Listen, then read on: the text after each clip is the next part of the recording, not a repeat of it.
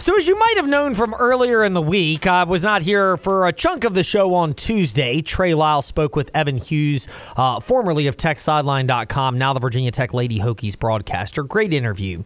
Fast Lane, Ned Lane, wherever you listen to podcasts. Um, I was at our church Mardi Gras celebration, and after Mardi Gras ends or the celebration ends on Tuesdays, you give up something for Lent, which starts on Wednesdays and runs through the Easter weekend. So for me, it was sports betting. Now, there are a number of caveats to this. One, I am not giving up sports betting in terms of making picks in our votes of confidence. I am just not making the bets myself. Excuse me, somehow. And then here's the other thing. Maybe God's trying to tell me something right now.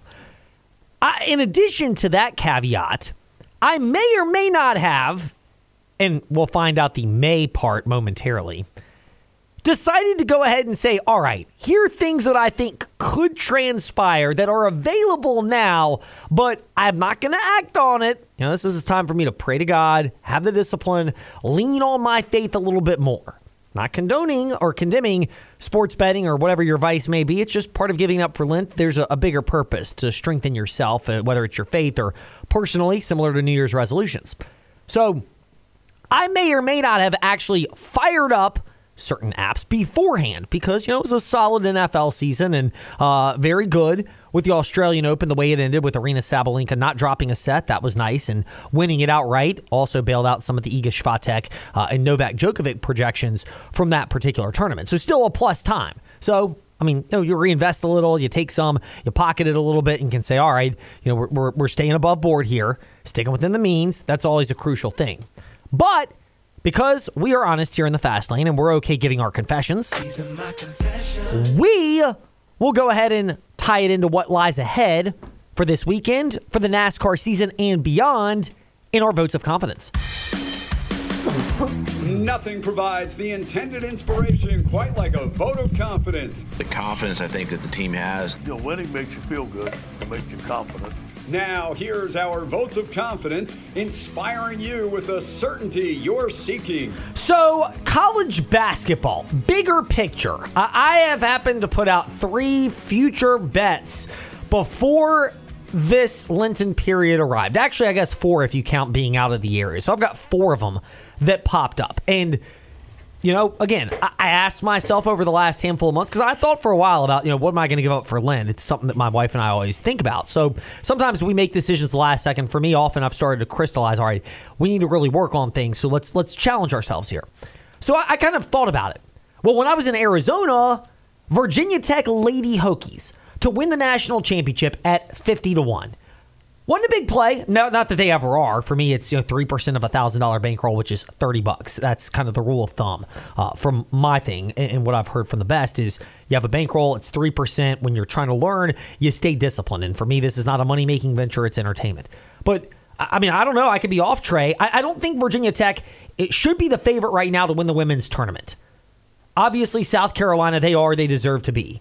LSU can get hot, and if they ever tie it together, they're dangerous. Iowa with Caitlin Clark, awesome. She had the scoring title record last night on a, such an appropriate shot for Caitlin Clark. And UConn couldn't quite hang with South Carolina down in Columbia uh, a few days ago, but with Paige Bueckers, you know, again, full health with UConn, they're another team that, that clearly could stand in the way. Not to mention schools like Stanford, NC State, and Louisville, even though Tech's beaten State twice, they're clearly landmines in the way of the Virginia Tech Lady Hokies, but maybe I'm off and thinking that, you know, 50 to 1 for Virginia Tech's women's basketball team to win the championship, they could easily get on a run because they have two All Americans. And if they make the Final Four, which conveniently happens to occur, oh, I don't know, right when Lent ends, there might be a chance to say, you know what, we can go the other way. We can lock in a profit both ways, like we did last year when we got them at 30 to 1 uh, to win the NCAA tournament and then had to get creative when they lost to LSU.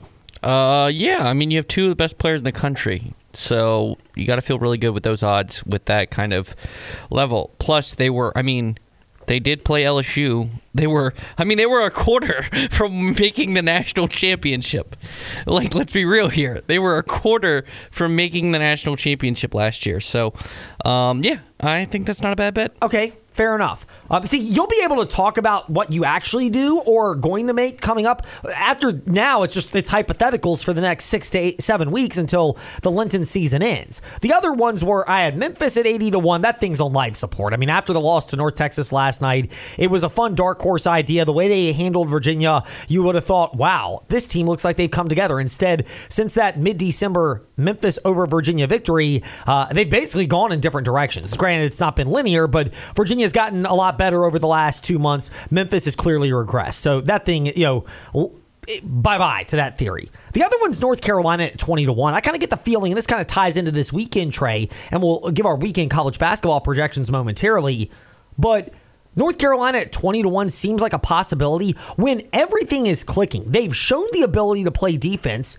They have multiple scoring options. Harrison Ingram from three. Cormac Ryan can chip in with points. We know about RJ Davis and Armando Bacot at their best. And they've got a great blend of size depth, and athleticism. They've been inconsistent, but a lot of teams in college basketball are during the regular season. So North Carolina at 20 to 1 to me seems like it's a worthwhile play. And if you know you're out there and you're not giving it up for lit, you can still jump in on that one. And then ironically, the other play also ties into the other game that we are going to discuss from the ACC tomorrow in our votes of confidence uh, projections, and that is Wake Forest at 160 to 1. Some places it's as low as 100 to 1 odds. Uh, it wasn't big. Again, I normally normally bet 30. I took 15 and figure, you know what? If it's 15 bucks, it's a couple snacks somewhere. If it somehow came through or I could hedge because Wake gets on a run, great. But They've got a lot of the ingredients. They've got athleticism at guards. They can score. At times they can defend, but they're very inconsistent there. Uh, there's clearly a greater likelihood Wake may not make the tournament at all, or Wake may end up flaming out early if they do. But there are enough ingredients there where it seems like a logical play. So those are the, the ones that are out there for college basketball. It does lead us to our projections this weekend, Trey. We'll go backwards from this and look at what we've got tomorrow. And that is the aforementioned Wake Forest Demon Deacons. They are a two and a half point underdog for that noon game that I'll be covering for the Virginia Talk Radio Network in Charlottesville. 128 and a half is the point total. Um, Trey, I like Virginia in a bounce back spot off the loss to Pitt. I think the urgency level is high because they go on the road to Blacksburg for a 6:30 airtime on the CBS Sports Radio Lynchburg app on Monday for the second Tech UVA bat game. This one's in Blacksburg.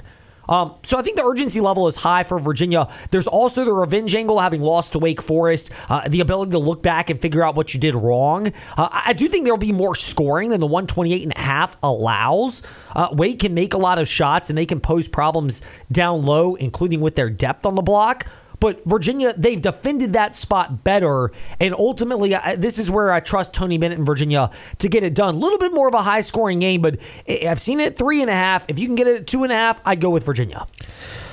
Um, yeah. I actually will go Wake here. Um, I think their offense. I'll go over. Uh, you know, Zig, you gotta. You know, I'm gonna I'm gonna zag a little bit on this one.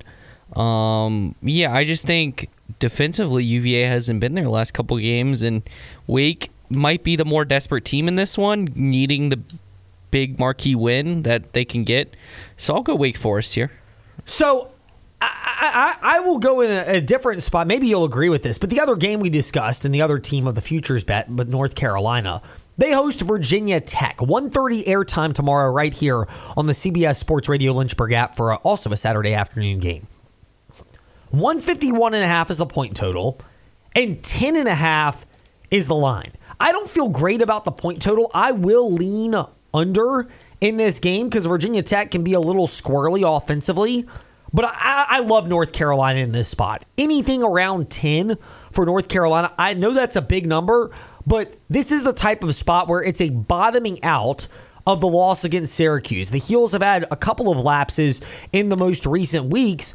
This is a spot where it seems like a get right spot for North Carolina. I do not like this for a Virginia Tech team that expended a lot to get a win against Florida State on Tuesday. And while the urgency level is still high for Virginia Tech, if you're saying they go one and one over their next two games, which would be great, I, I, I mean, I'm going out on a real limb here. I know Trey, but I think the better chance is against Virginia on Sunday or on Monday night. Uh, I like North Carolina a lot here. Yeah, I, I tend to agree with you on this one. Other games of note 6:30 airtime VTR in Roanoke Gap. Radford is on the road at High Point. Uh, no line for that one, but again, if you're looking at a, a, a line, I would say anywhere uh, of nine or or less. I'd take High Point to cover. Radford's offense has been very hit and miss. It's a topic we'll touch on with the voice of the Highlanders, Rick Watson, in the fast lane on Monday. But 6:30 airtime on the VTR and Roanoke app for Radford at High Point on Saturday. Uh, Radford again on that you know two day turnaround of playing last night and losing to Longwood when they got, or excuse me, losing to Winthrop with another offensive slump. It just doesn't seem like the pieces are working together offensively. Whether it's ball movement, whether it's fatigue, shot selection for a Radford team that shot the ball real well early, it seems like that's gone away quickly. Meanwhile, Liberty, they're on the road at Sam Houston State. Liberty won comfortably when they played Sam Houston State over in our spot earlier this week. Go home, the! As Liberty got the victory about a month ago against Sam Houston State 82 66. I like this for Liberty. They've had a full week to prepare off the win against Louisiana Tech. I thought that win gave Liberty a lot of confidence and momentum. And not to say that they were ever down on it, but sometimes it's a little extra shot of, okay, we kind of flirted with disaster. If Liberty lost that game to Louisiana Tech, they're four and six in conference play. Now they're five and five, and they're within striking distance of being one of the top teams, or maybe even at the top of this probably one bid league, which makes it attainable and winnable for Liberty. I know it's on the road, but I think Liberty's got a chance to win this game fairly comfortably, so I will take the Flames. Meanwhile, Trey, shifting over to NASCAR. Weather is a big factor, biggest overview of all of them. But for the Daytona 500 weekend, tonight's race looks like it's good. Tomorrow, the Xfinity race almost certainly is going to be moved, possibly to Monday, and maybe joined Monday by the Cup. I bring all that up, or we bring all that up in the fast lane to say when you know weather is in the in the mix on this, I think at that point it's worth waiting out because the lines in NASCAR do not move as rapidly as they do in other sports. It's not a heavily bet sport in terms of the volume of money that goes into it. So you can wait it out for the better lines. Normally, people like driver head to head matchups or who will group betting, who will finish the highest amongst a group.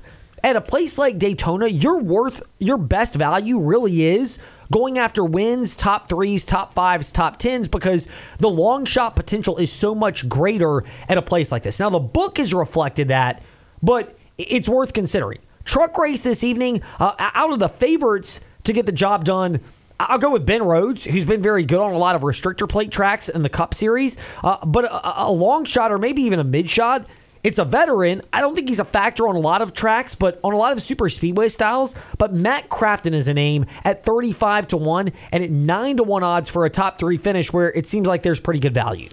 Um, so I, I'm not doing anything with uh, the I might do like an AJ Allmendinger in the Xfinity race, uh, but it's not available right now because they're practicing.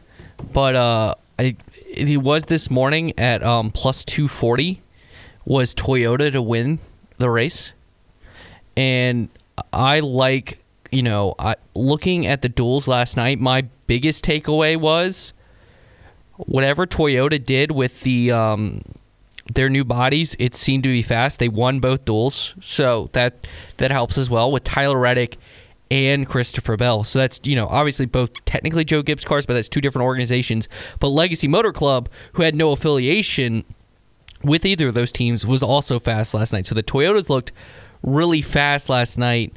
Um, in the draft. And so I know it was a smaller field, but I think the fact that they have nine cars in this race uh, or yeah, nine cars in this race. So you have the six, you know, and then you you know the legacy mode That's going to be big for them. That's going to give them, I think, enough of a pack in those green flag stops to maintain good pace.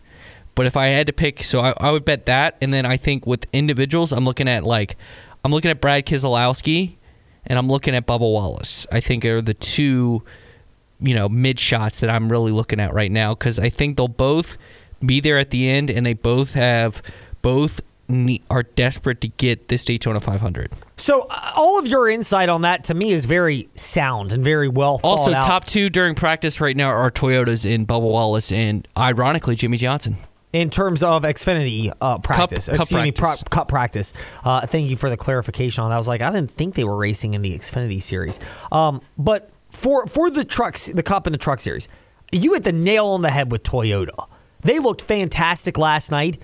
The value entering, and this may change after practice, but I think it might be the time to take a shot on a guy like Martin Truex Jr. He has led laps. He's been horrible when it comes to luck and sealing the deal, but 20 to 1 for a guy like that. And you mentioned long shot shots, Trey, but Erik Jones at 30 to 35 to 1, which I saw. Again, he's a Toyota car. They'll work well together, and he's had these chances at the restrictor plate races, including the 75 to 1, where he was leading uh, coming out of turn four at Talladega, but couldn't seal the deal. Yes, that one still hurts today.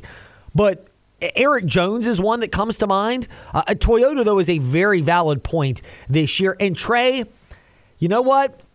We touched on the Daytona 500. It, Ty Gibbs to uh, can I just I already know it. He Ty Gibbs. Not for the race, Trey. I know.